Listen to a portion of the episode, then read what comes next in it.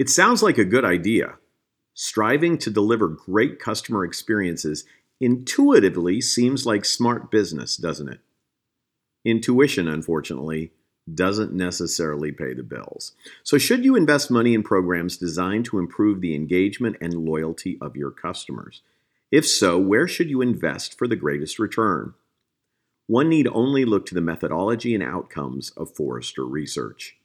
Forrester has developed an annual benchmarking survey, which they call the Forrester Customer Experience Index.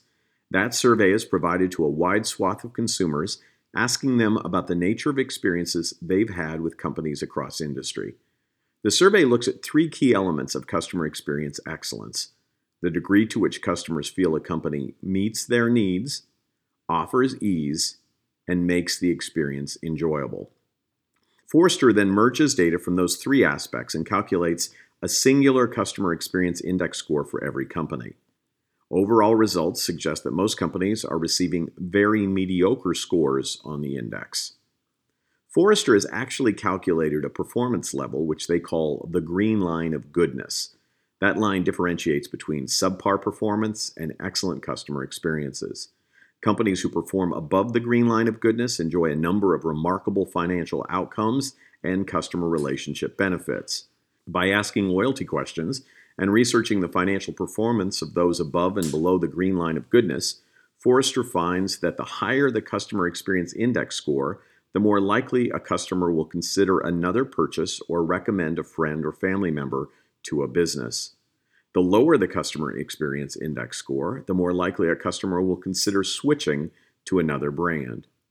Modeling the business value of higher customer experience index scores, Forrester estimates millions of dollars of annual incremental revenue for any company in any category they survey. In industries like hotels and wireless service, the annual incremental revenue boost is calculated as billions of dollars. If your customers were asked, would you find your business above Forrester's green line of goodness? In any case, it pays to invest in efforts to more effectively meet your customer needs in a manner that makes it as easy as possible for them. All the while, you should be also looking for opportunities to enhance the pleasurableness of your experience.